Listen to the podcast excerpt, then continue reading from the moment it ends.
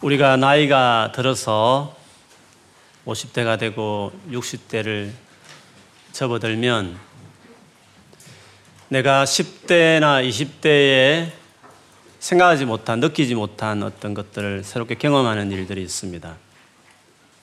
보통 자기, 나, 자기 나이 중심으로 뭐 20살이든지 혹은 30살 정도로 인간관계를 맺습니다. 밑으로 뭐 20살 혹은 뭐 위로 20살, 30살 이렇게 관계를 맺, 맺, 주로 많이 맺죠. 그런데 50대, 60대 된다면 밑으로 뭐 30대도 되고 위로 보면 80, 90도 되게 되는데 나이가 들었을 때 이렇게 50대, 60대가 되었을 때 젊었을 때 경험하지 못한 새로운 경험을 하게 되는데 그것은 죽음이 익숙해진다는 것입니다. 20대, 30대 주변에 아래 위로 30살 정도 이렇게 둘러도 뭐 특별한 일이 아니, 고서는 나와 인간관계 맺는 사람들이 그 죽는 그런 경우가 그렇게 많지는 않습니다. 뭐 직접적으로 본다면 할머니, 할아버지 정도는 돌아가시는 거 경험할 수 있지만 그렇지 않고서는 내하고 이렇게 추억을 쌓아가면서 관계를 맺은 사람들이 어느 날 갑자기 죽어, 죽는 이런 일들이 그렇게 흔하지는 않는 거죠. 근데 50을 접어들고 혹은 60, 70을 가까이 가다 보면 나와 직접적 관계 맺는 사람들이 많이 죽어갑니다.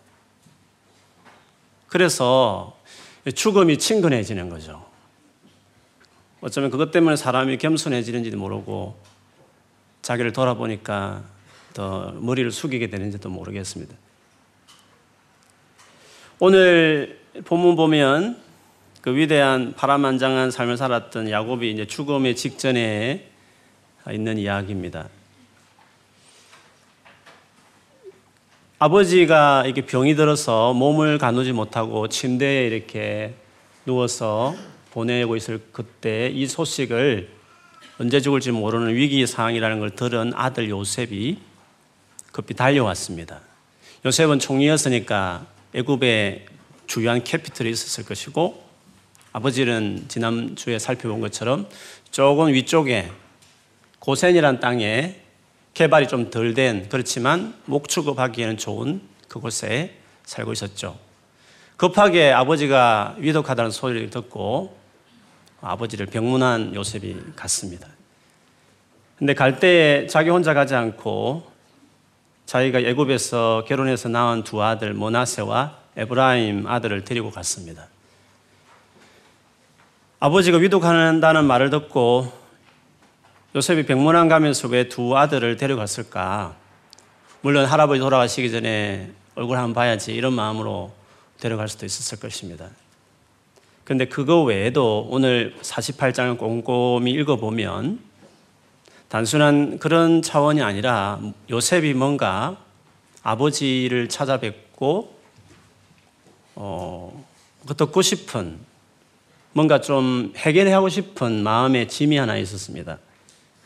그거는 요셉이 윗대 할아버지나 아버지 때와 다르게 본의 아니게 애굽에 내려와서 애굽 여인과 결혼을 했고 그래서 거기서 두 아들을 낳았는데 혈통을 보면 애굽의 정통 유대인의 어떤 혈통을 받은 자녀가 아니라 어떻게 보면 엄마를 생각해 보면 다른 형제들에 비해서 자기가 낳은 두 아들은 좀 비주류 같은 그런 생각이 좀 있는 거죠.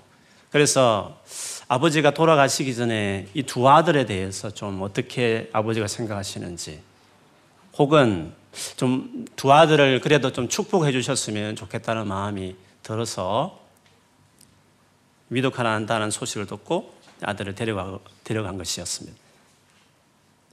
근데 막상 야곱도 자기 아들 요셉이 왔다는 소식을 듣자 오늘 이절에 보니까 이스라엘이 힘을 내어 침상에 앉아 아마 되게 어려웠던 것 같아요. 이게 앉아 있는 것도 힘들었던 것 같아요.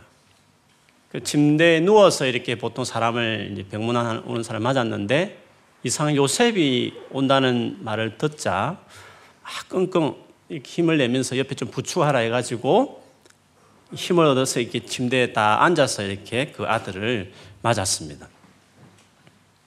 그러면 야곱이 왜 힘겹게 어, 이렇게 앉아서 아들을 맞이했을까? 그거는 뭔가 좀 진지한 이야기를 하고 싶어였던 거죠. 그 내용이 뭔지는 왜 이렇게 했는지에 대해서는 야곱이 요셉에게 한 말, 만나자마자 꺼내었던 말의 내용을 오늘 기록이 됐는데 그걸 보면 그렇게 한 것을 좀 짐작할 수 있습니다. 그거는 요셉이 애굽에서 낳은 두 아들, 이 모나세와 에브라임을 야곱이 내 아들 삼고 싶다. 손자지만 손자가 아니라 그냥 내 아들로 입양하고 싶다. 예, 그것을 요셉에게 말하려고 이렇게 했습니다.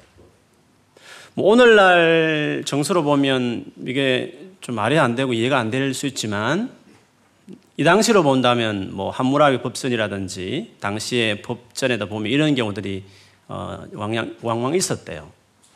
그리고 이 같은 것이 나쁜 게 아니라 아들 입장에 보면 곤란한 게 아니라 손자 정도 아니라 그 할아버지의 아들의 레벨로 자기 아들이 성격된다는 것은 요셉 본다면 좋은 일이죠. 어떤 가문의 더 위치가 그 올라가는 그 아버 자기 아버지의 그 형제들 어, 반열에 올라가는 것이니까 요새를 본다면 그렇게 나쁜 일은 아니고 오히려 생각지 못한 놀라운 일이 아닐 수가 없는 거죠. 이것이 왜 이런 결정을 했는지에 대해서 야곱이 좀 설명, 자초지정을 설명을 해요. 본인이 젊었을 때 루스라는 우리 성경에 보면 베들이라고 익숙한 그 지명에서 하나님을 만나잖아요. 자는 도중에. 그때 하나님께서 야곱에게 내가 너를 통해서 큰 너 자손들을 막 많게 해서 많은 백성, 큰 백성을 이루게 한 다음에 그리고 네가 지금 누워 있는 이 땅, 이 가나안 땅, 지금의 팔레스틴 땅을 영원한 너의 재산이 너의 땅이 되게 해주겠다 이런 약속을 했어요. 그래서 거기 보면 많은 자손들을 이렇게 생육하고 분성해서 많게 할 것이라는 말씀을 하셨기 때문에 그 관점을 볼 때에 너의 아들 둘도 내 아들로 입양함으로 좀 그 리더급에 있는 아들들을 많게 해서 이 생육하고 번성하는 일들을 더 많이 하고 싶다는 거죠. 그러므로 요셉아 너의 두 아들을 내 아들로 입양하게 아, 해달라. 네, 그렇게 이야기한 것이었습니다.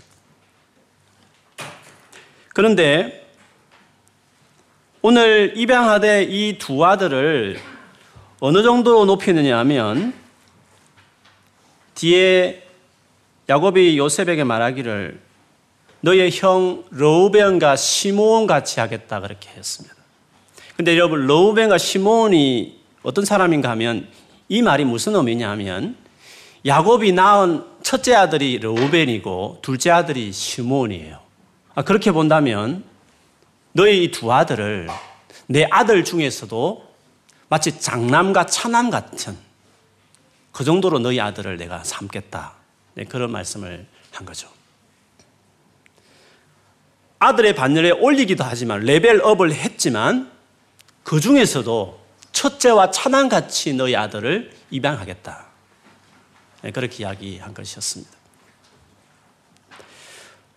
여러분 이것을 뭐 야곱 개인의 생각으로 보면 안 되고 우리가 창세기를 쭉 읽어보면 알지만 족장들이 어떤 예언적인 말을 할 때에는 그 본인의 어떤 취향이나 본인의 마음이 아니라 하나님이 주신 어떤 계시와 같고 하나님의 마음으로 그들이 다 하는 것을 볼 수 있어요. 그리고 실제로 그 축복한 대로 그리 말한 대로 나중에 후손들이 그렇게 이어지는 걸 보면 이 말이 단순한 건 아버지가 하는 혼자의 결정이 아니라 하나님께로부터 나온 계획이요 하나님의 마음이 반영되어 있는 일이라는 것을 알 수 있습니다.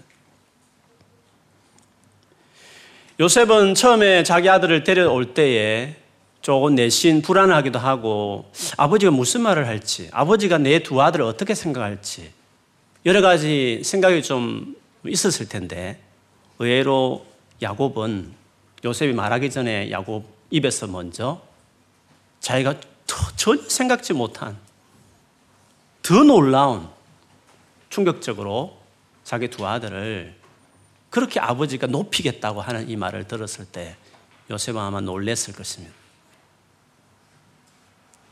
그래서 우리가 살다 보면 생각지 못한 놀라운 일들이 어, 있는 거죠.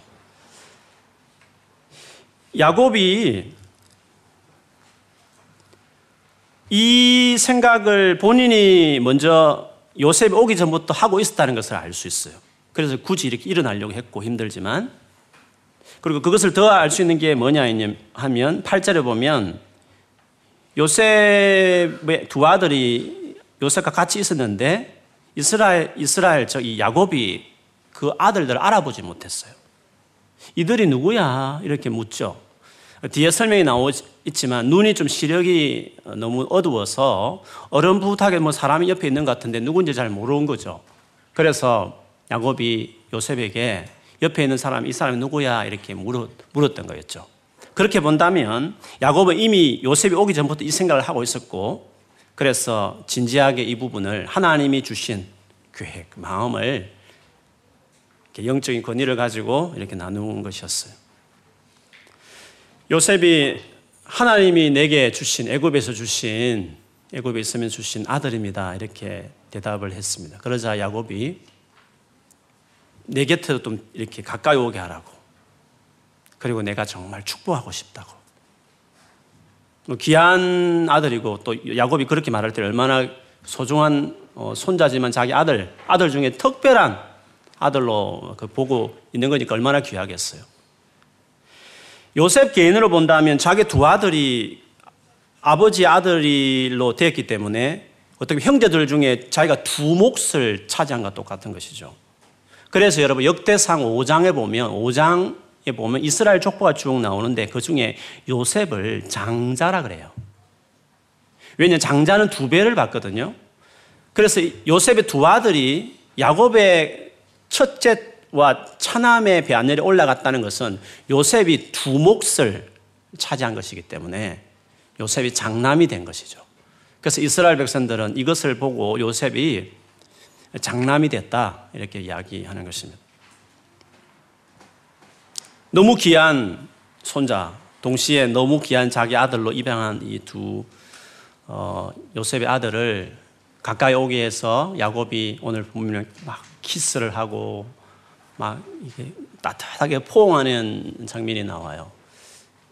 야곱이 그런 걸 하면서 마음이 좀 뜨거워졌던 것 같아요. 막 가슴이 벅차올랐던 것 같아요. 그래서 야곱이 이어서 하는 말은 이런 말이 나와요. 사실 나는 내 생전에 내가 죽기 전에 너를 볼 수 있을까? 사실 그 걱정을 했는데 너를 볼 뿐만 아니라 네가 낳은 아들까지 내가 보게 되었다. 참 하나님께서 이렇게 하시다니. 그러면서 이것은 내가 생각지 못한 일이었다. 라고 이야기를 했습니다. 야곱도 자기 삶을 설명할 때 내 생애에 생각할 수 없는, 예기치 않은, 설마 이런 일이 일어났을까? 전혀 기대도 하지 않았던 근데 그 이상의 일이 일어났다는 거죠. 너희 두 아들을 이렇게 안으면서. 그런 고백을. 역시 야곱도 자기 인생을 표현할 때 내 생에 예기치 못한 놀라운 일을 하나님이 하셨다. 이렇게 이 두 손자를 안으면서 이 고백을 했습니다. 뒤에 보면 이두 어, 손자를 축복을 해요. 축복할 때 야곱이 서두에 하나님께 기도하기를 자기 인생을 이렇게 표현해요. 내가 출생한 그때부터, 내가 태어난 그때부터 지금까지 나를 기르신 하나님, 나를 양육해 주신 하나님, 그리고 내가 수많은 어려움과 한란이 있었지만 거기서 나를 건져주신 하나님이여. 이렇게 하면서 고백을 해요. 야곱의 이 고백을 통해서 그에게 하나님은 태어난 그때부터 지금까지 그리고 수많은 어려운 가운데서도 간섭하셔서 함께 하셔서 건져주신 하나님. 그렇게 야곱이 이야기하는 거죠. 하나님은 자기 삶에 깊숙이 있었다는 거예요. 태어날 그때부터 지금까지 평생을 같이 있었고 결정적 어려울 때 나를 도와주시고 건져주신 하나님이셨다. 그러므로 내가 미처 생각지 못하는, 내가 미처 계획할 수 없는 놀라운 일들이 내 생애에 나타났다. 그런 말과 같은 것이죠. 우리의 생애는 내가 미처 생각할 수 없는 일이 여러분의 10년 후에, 20년 후에 일어날 수 있어요. 왜?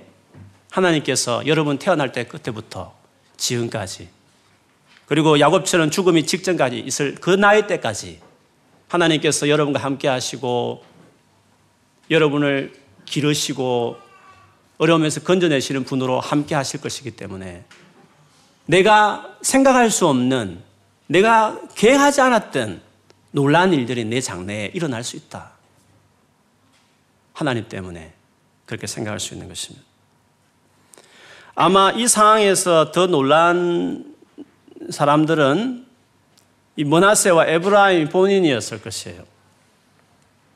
나중에 우리 읽어보진 않았지만 야곱이 이제 축복을 해요. 요셉이 머나세가 장자였기 때문에 야곱의 오른손, 주로 오른손을 축복할 때는 더 축복을 많이 한다. 권능과 권세를 한다는 의미가 오른손에 담겼기 때문에 오른쪽, 오른쪽 쪽에 머나세, 머나세를 앉히고 왼쪽에 차남인 이제 에브라임을 앉혔는데 막상 야곱이 축복할 때는 이렇게 손을 이렇게 어긋나게 해서 이렇게 한 거죠. 그래서 오른손을 장남에게 가려야 되는데 왼쪽에 있는 이 에브라임 머리에 손을 얹고 왼손을 장남에게 손을 얹어서 이제 축복을 하게 되었어요. 이 광경을 보자 요셉이 아니거든요. 아, 저렇게 하면 안 되는데. 눈이 어두워서 아버지 그런가 보다. 아버지 그렇지 않아. 여기가 장남이에요. 라고 이야기를 했을 때 야곱은 알아. 나도 알아. 하면서 내가 알고 그렇게 하는 거야. 그렇게 동생을 이제 더 큰 인물이 될 것이라고 축복을 했습니다. 이거는 이제 하나님의 계획이죠.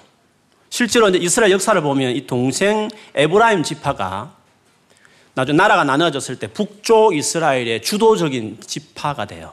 역사적 이루어지는 일이기는 해요. 뭐 하나님의 어떤 계획 안에 이 동생이 더 큰, 형보다 더 큰 일을 할 것이라는 그 마음을 이렇게 야곱이 하나님의 마음을 가지고 이렇게 말을 한 거죠. 뭐 그렇지 않습니까? 동생이 때로는 뭐 더 뛰어나는 경우 있잖아요. 뭐 하나님께서 이렇게 말씀하신 건데 뭐 이런 장면을 볼 때마다 우리가 여러 가지 생각이 많이 있을 수 있어요. 하나님 기준이 뭐지? 문화세 좀, 좀 불쌍하다, 야. 뭐. 문화세 동정론? 뭐 이런 것이 있을 수도 있어요. 그런데 우리가 너무 뭐 정확하게 설명하지 않는 부분에 너무 깊이 들어가는 것은 정신 건강이 별로 좋지 않아요. 그냥 생각은 할 수 있어요. 그런데 오늘 본문에서 이 말을 다룰 때에 어떤 의미로 하고 있는지가 중요해요.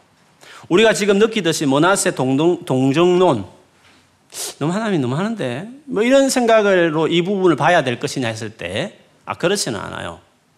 왜냐하면, 오늘 본문 20절에 가보면, 읽지 않았으면 뒤에 가보시면, 이렇게 기록되어 있어요. 그날에 그들에게 축복하여 이르되 이스라엘이 너로 말미암아 축복하기를 하나님이 네게 에브라임 같고 므낫세 같게 하시리라 하며 에브라임을 므낫세보다 앞세웠더라. 이스라엘 사람들이 두고 두고 이렇게 축복을 할 때 에브라임 같이 되기를 므낫세 같이 되기를 이렇게 축복을 빈다는 거죠. 무슨 말이냐면 에브라임과 므낫세가 축복의 example이라는 거죠. 그렇게 들먹이고 그렇게 이야기하는 대상이 될 거라는 거죠. 무슨 말이냐면 문하세도 동생보다는 못했지만 문하세도 축복받은 사람의 상징적인 이그젠플로 언급이 계속 될 것이다 했기 때문에 오늘 본문상에 문하세를 좀 억울하게 느낌을 끌어가는 것이 아니라 오늘 이 본문의 내용은 어떤 예언적으로 동생이 클 것이라는 말을 했지만 문하세 역시도 축복받은 사람으로 일컬어지고 이스라엘 자손들 사이에 그런 말투가 있을 정도로 될 것이라 했기 때문에 우리가 생각하는 그런 느낌으로 본문을 보는 것은 본문의 의도하고도 그렇게 적절하지 않기 때문에 오히려 이렇게 보는 게 더 좋을 것 같아요. 에브라임과 문하세는 생각한 이상으로 하나님의 정말 복을 받은 사람으로 이렇게 하나님이 받아주셨다. 그래서 자기 사촌들은 정통 그 야곱의 그 가문에서 쭉 내려온 태어난 사촌들이었지만 자기들은 비주류로서 애굽의 어떤 애굽 사람 같이 어, 살았을 수 있는 사람이었지만 이 야곱이 집안의 최고 어른인 오히려 하나님을 대신해서 뭔가 지금 예언하듯이 하는 이 야곱의 입에서 자기 둘을 그 야곱의 아들들 중에보다도 최고 앞에 있는 아들로 자기들을 높이고 그리고 두고 두고 정말 복받은 사람이라 일컬어질 만한 사람으로 자기들을 계획하셨다는 이 사실은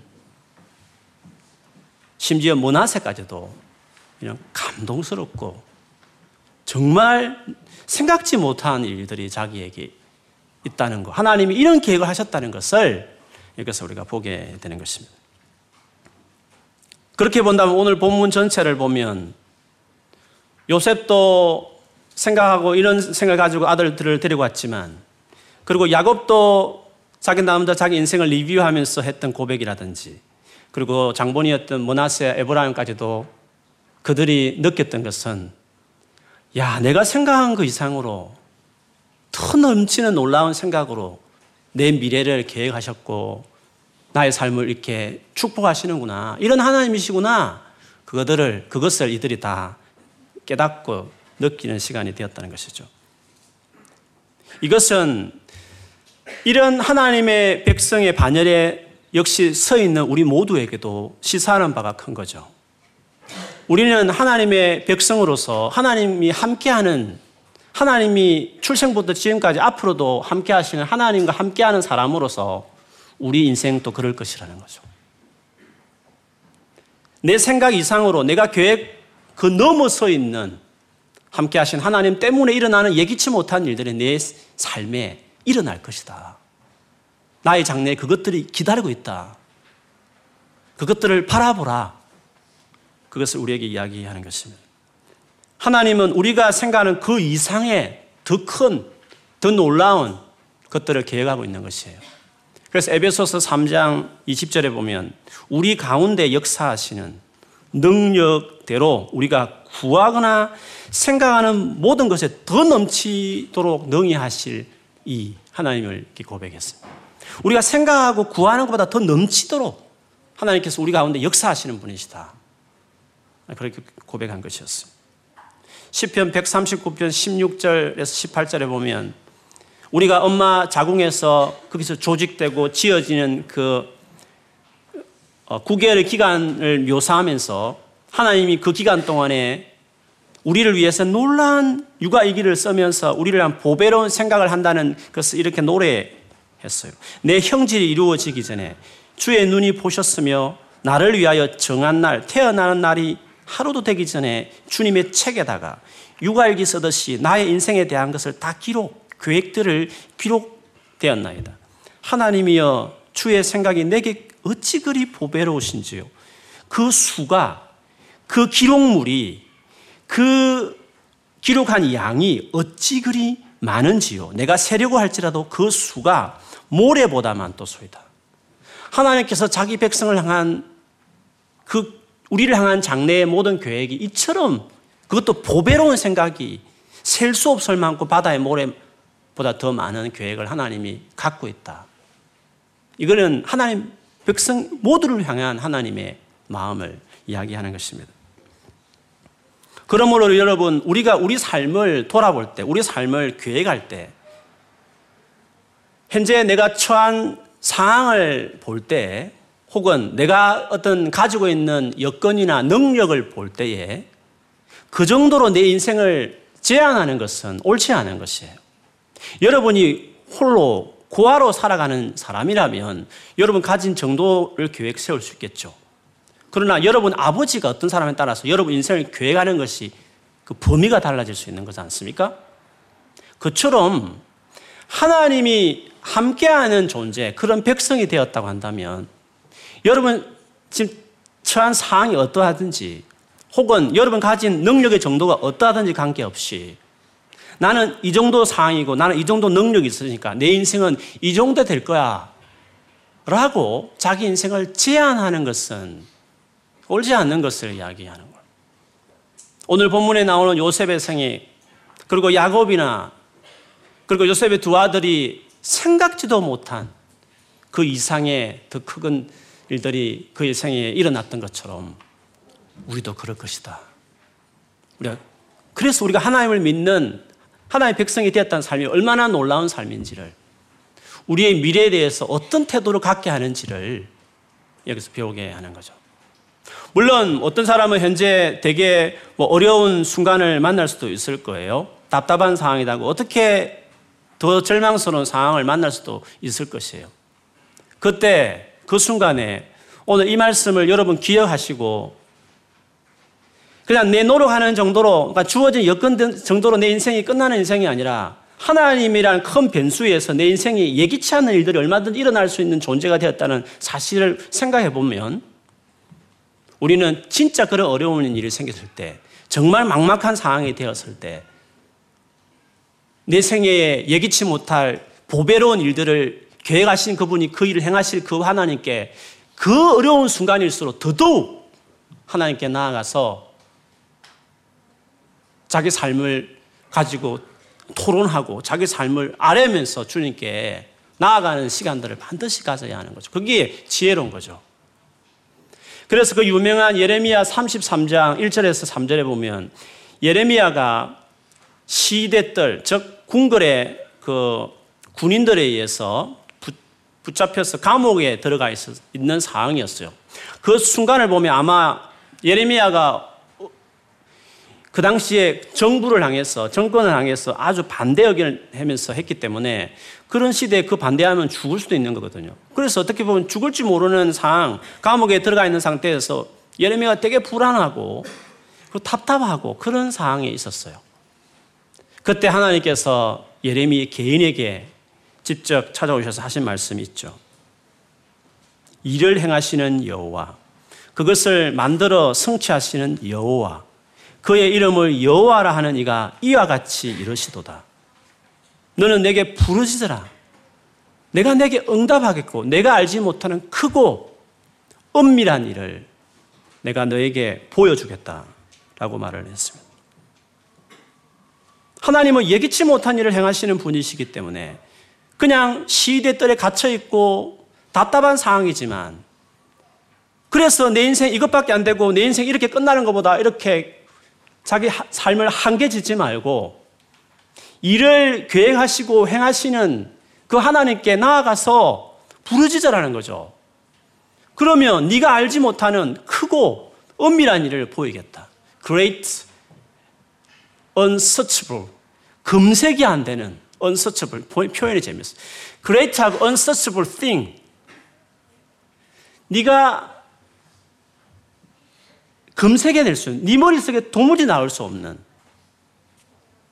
great, 위대한 일들을 너에게 보여줄 것이다. 하나님께서 그렇게 말씀을 하셨습니다.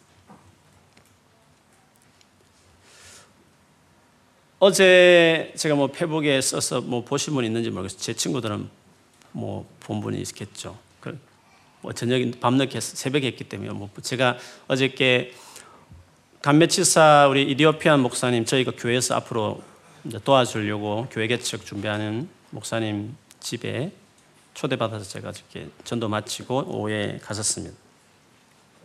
갔을 때 이제 갈렙이라는 또 다른 이디오피아 목사님이 이제 계시는 이 두 분이 한 한 세 번 정도 개인적으로 이제 기도 모임을 한 달에 한 번 모여서 하고 계셨어요.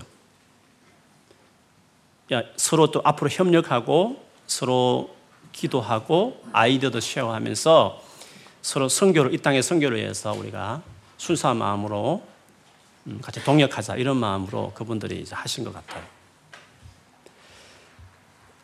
사실은 우리가 사람은 만나지만 잠시 대화해가지고는 그 사람이 누군지를 잘 모르잖아요. 더구나 뭐 영어가 아직도 버벅거린 저가 외국 목사님 만나면 다 좋은 것 같고 이분이 어떤 분인지가 어떻게 알겠어요. 그런데 1년 동안 제가 암노스 church plant school에서 다니면서 개인적으로 가메치사 목사님을 가까이 지켜보면서 아, 이분 정말 진국이다 이 목사님 정말 귀한 분이다 이런 1년 정도 가, 같이 겪다 보면 그 사람을 알게 되는 거잖아요. 한번 봤으면 잘 모르지만. 근데 그분이 이제 칼렙이라는 이 목사님을 1년 전에 우연하게 주변에서 막 추천해가지고 이분 귀한 분이니까 만나보라 해가지고 어떻게 그래서 1년 전에 만나가지고 정말 서로 귀하다는 것을 확인한 다음에 많은 목회자를 인볼브 하지 말고 정말 순수하게 깨끗한 양심으로 목회하는 분들의 모임을 우리가 만났어. 그래서 둘이지만 여기서부터 기도하면서 같이 동행하자는 마음으로 아마 그게 순수한 마음으로 시작된 것 같아요. 근데 그 모임에 이제 감매치사 목사님이 저를 알았고 저를 또 막 갈래 목사님께 많은 이야기를 했는가 봐요. 저에 대해서 우리 교회에 대해서. 그래서 저를 초대해서 이제 제가 가서 세 명에서 이렇게 어떻게 사역하는지도 듣고 또 비전도 나누고 기도 제목도 나누면서 또 앞으로 우리가 어떻게 이 모임을 진행할지에 대해서 대화하는 참 좋은 시간을 가졌어요. 제가 그 모임을 마치고 오면서 갈래 목사님하고 또 이야기하시다가 중간에 이제 내리셨지만 집에 돌아와서 곰곰이 생각해 보니까 참 하나님 놀랍다. 9년 전에 여기 와서 성교하겠다고 왔고 그렇지만 뭐 평범하게 고등학교 이후에 영어 손대지 않았던 목회하면서 있었던 내가 영어도 못하는 내가 어떻게 성교하지? 막막했는데 성교하려면 영어를 해야 되는데 그래서 영어 어, 시간 내는 대로 짬짬이 하면서 하면서 언제 내가 영어를 외국인들하고 이야기하고 언제 이 외국 목사님들하고 교제를 해야 되는데 그래서 뭔가 성교를 해야 되는데 언제 할까? 주변에 있던 목사님들이 뭐 외국 목사님과 만난다면 좀 끼어달라고 그, 분이 어떤 것인지 뭐 기도 모임 있다면 가고 싶고 그렇지만 좀 그분도 어떤지 잘 모르겠고 생각이 많고 기회가 많았지만 선뜻 결정할 수 없었는데 이렇게 자연스럽게 그리고 정말 믿을 만한 분이라고 검증이 되어 있는 관계 안에 이렇게 아주 편안하게 이렇게 인도되어 가지고 그 9년 전에 기도했던 그 기도를 이런 식으로 하나님께서 응답하셔서 성교를 위해서 외국 목사, 목회자들과 교제할 수 있는 어떤 끈을 만들어가고 이것들을 할 수 있는 장이 내 앞에 주어졌다는 것이 이것도 자연스럽게 어, 또 정말 순수한 마음으로 목회하는 분들을 만났다는 것이 저에게는 참 감사했어요. 오늘 본문 보면서도 내게 일어난 예기치 못한 일이었다.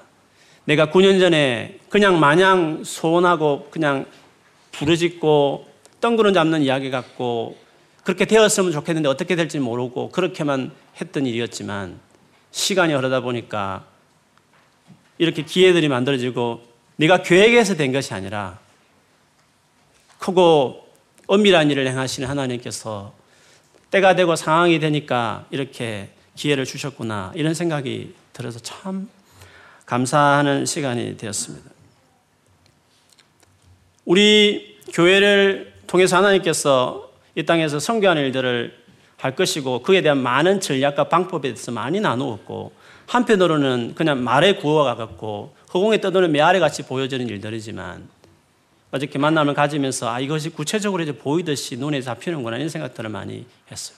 성교 센터를 세워서 수많은 외국인 지도, 자들이 미팅을 갖고 훈련을 하고 쉐어하면서 이 땅에 성교하는 어떤 성교 센터가 하나 생겼으면 좋겠다. 그러나 지금 우리 교회 입장에 봤을 때는 욕심이고 우리 교회 하나 부흥시키겠다 건물 하나 하는 것은 사실은 그러니까 욕심 갖고 싶지 않고 정말 성교할 수 있는 어떤 타이밍이 됐을 때 필요가 많이 주어졌을 때 그 일들이 일어났으면 좋겠고 하나님께서 그 일을 그때 내가 좀 마음을 가지고 더 구해야 되겠다는 생각을 했는데 어저께 갈래 목사님과 대하면서 그런 장소가 있었으면 좋겠다. 커피숍에서 전도한 사람들 성경 공부하는데 기도를 그렇게 할 수 없으니까 영국 교회는 일주일에 한 번밖에 안 빌려주고 그런 장소가 있었으면 좋겠다. 그 이야기를 딱 들으면서 그렇지. 이렇게 개척하겠다는 사람들, 순수한 마음을 가진 사람들, 개안 되는 사람들을 위해서 우리가 선교센터를 사실 생각한 일이었는데 그 필요성이 이제 눈에 구체적으로 보이는구나. 그냥 덤성 필요하다고 세워서 막 대책 없이 렌트비 내면서 이렇게 하는 그런 거 말고 정말 필요한 타이밍이 중요한 건데 아, 이런 식으로 나가면 많은 필요성이 생길 그때에 아, 그런 건물을 세우고 우리 교회뿐만 아니라 선교를 해서 공동체적으로 쓰임받는 센터를 세우면 참 좋겠다. 근데 지금은 아닌 것 같고 한 몇 년인지 모르지만 3년이든지 뭐 4년이든지 5년이 될지 모르겠지만 시간이 지나면 아, 세울 수 있겠다.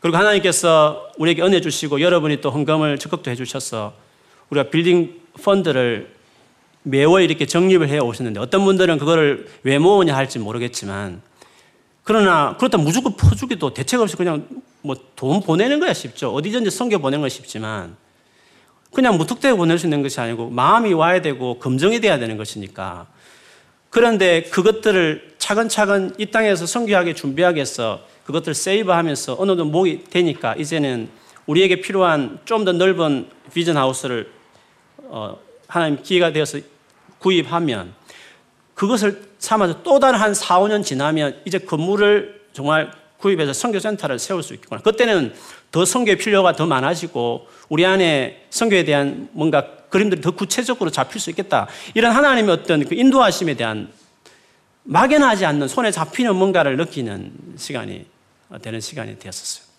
그리고 우리를 볼 때에도 우리가 준비가 아직도 덜 돼 있는 걸 느껴요. 여러분, 선교라는 것은 흥금만 하는 거 아니거든요. 몸으로 뛰어야 선교하는 거거든요.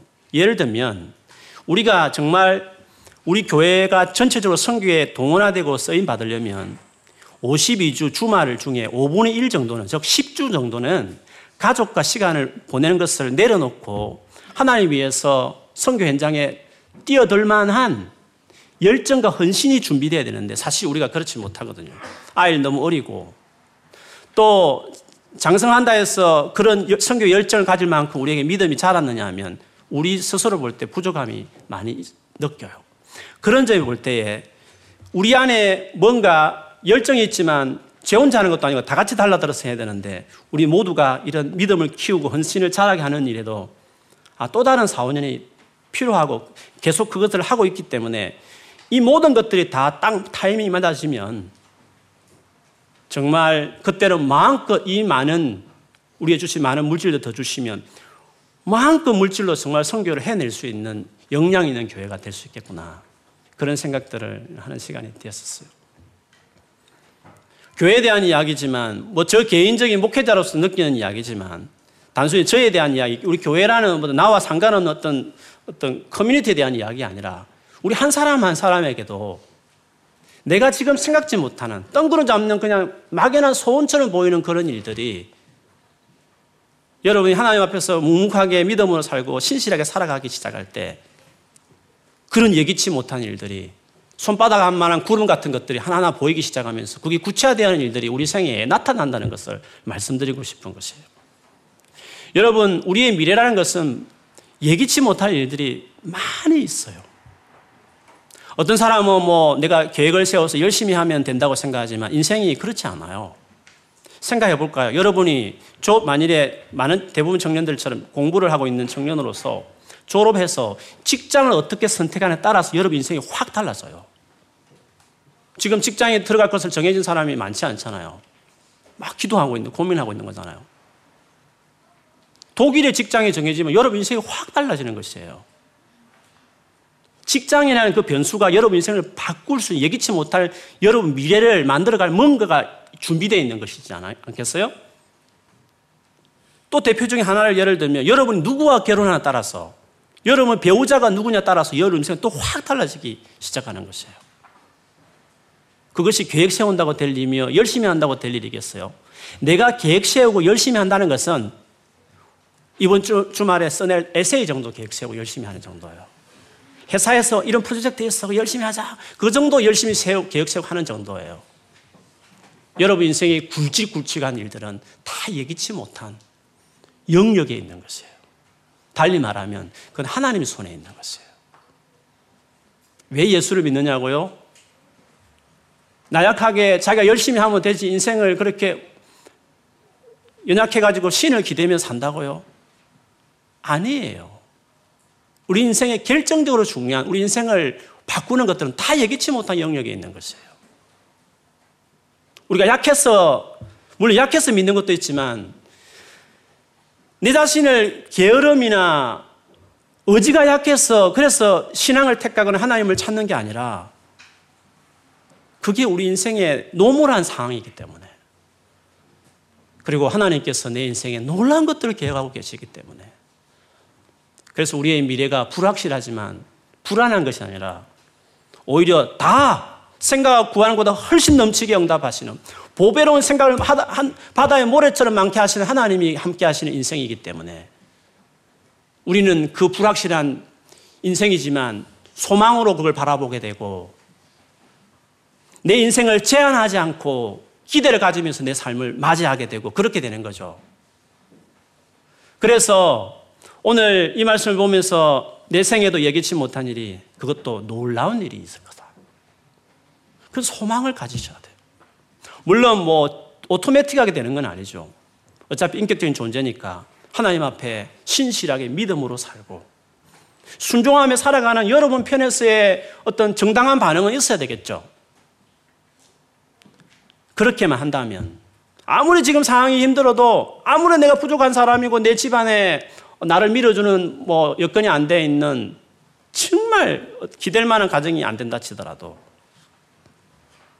그렇게 하나님 앞에 바로 서시면 여러분 세계에 여러분 미래에 여러분 장래에 예기치 않는 생각지도 않는 놀라운 일들 그 위대한 일들 감히 검색도 하지 못했던 국어를 아무리 검색해도 안 나오는 그 놀라운 일들이 여러분 생에 기다리고 있다. 그 소망을 가지셔야 돼요. 그래서 오늘 이 말씀 가지고 이것은 나의 말씀이다. 나의 삶도 이와 같을 것이다. 야곱도 이해 없었고 요셉도 이해 없었고 요셉의 두 아들도 이해 없었고 적어도 믿음으로 살아가는 모든 사람인 한 사람도 이해 없이 예기치 못한 위대하고 놀라운 일이 그의 삶에 하나님으로 인하여 우리 안에 이루어질 것이다.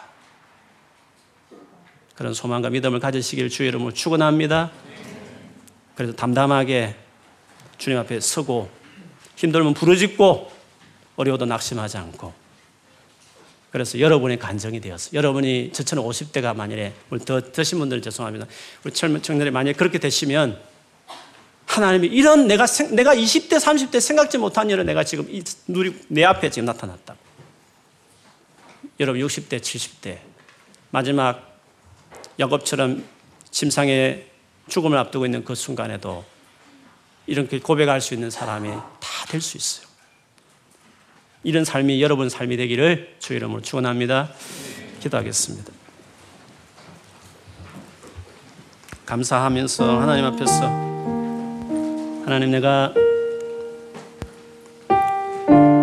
이렇게 믿음을 갖지만 주님을 이렇게 숨기지만 상황이 계속 어렵고 답답하지만 5년 됐고 10년 지난 것 같아도 별 변화 없는 것이 보여질지 모르겠지만 안 그래요.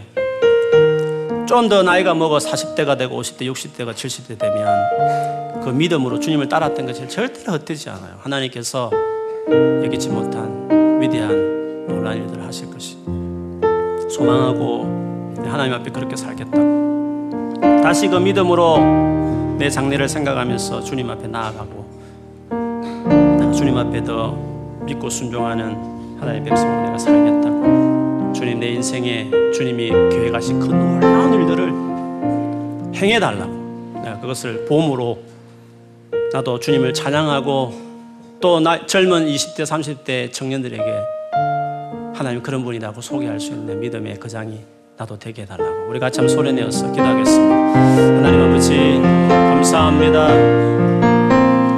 하나님의 백성 하나님의 아들과 딸 되게 하신 것을 감사합니다.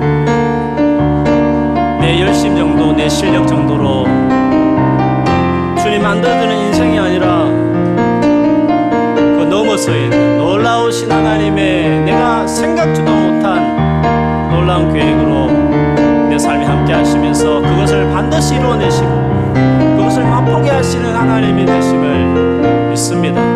백성 삼아주셔서 감사합니다. 오늘 가운데 예수를 믿어오면서도 낙심한 영혼들이 있습니까? 소망 없이 내가 주어진 상경이 이렇게 안 좋으니까 내가 이렇게 변변치 못하니까 나의 미래를 제한 고민하고 있는 사람들이 있습니까? 하나님 우리가 믿음으로 내 미래를 바라보고 소망을 다시 품게 하시고 그래서 과연 하나님이 내가 출생 때부터 이때까지 내 생에 함께 하시면서 놀란 일을 행하셨다. 고백하는 우리 모든 성도들이 될 수 있도록 여기 모르게 수 있는 우리 모두가 될 수 있도록 하나님께서 축복하시고 은혜를 베풀어 주시옵소서. 하나님 계셔 주셔서 감사합니다. 그리고 우리를 불러 주시고 우리를 당신의 사랑하는 아들과 딸로 그렇게 삼아 주셔서 감사합니다. 고아처럼 홀로 버려진 채로 살아가는 험난한 인생을 살아가는 외로운 존재로 평안을 모르는 사람으로 방황하는 인생으로 살지 않게 하시고 하나님을 아버지로 모시면서 그분과 함께하는 인생이 되게 해주시니 정말 감사합니다. 마음껏 기대하게 하시고 마음껏 소망하게 하시고 어려움을 당해도 더 잘 참아내게 하시고 그래서 시간이 흐를수록 나이가 들수록 내 인생에 감동스러운 일들이 많게 하시고 젊은이들에게 어드바이스 할 수 있는 삶의 레슨들을 많이 소유한 자들이 다 될 수 있게 축복하여 주시옵소서. 예수님 이름으로 기도합니다. 아멘.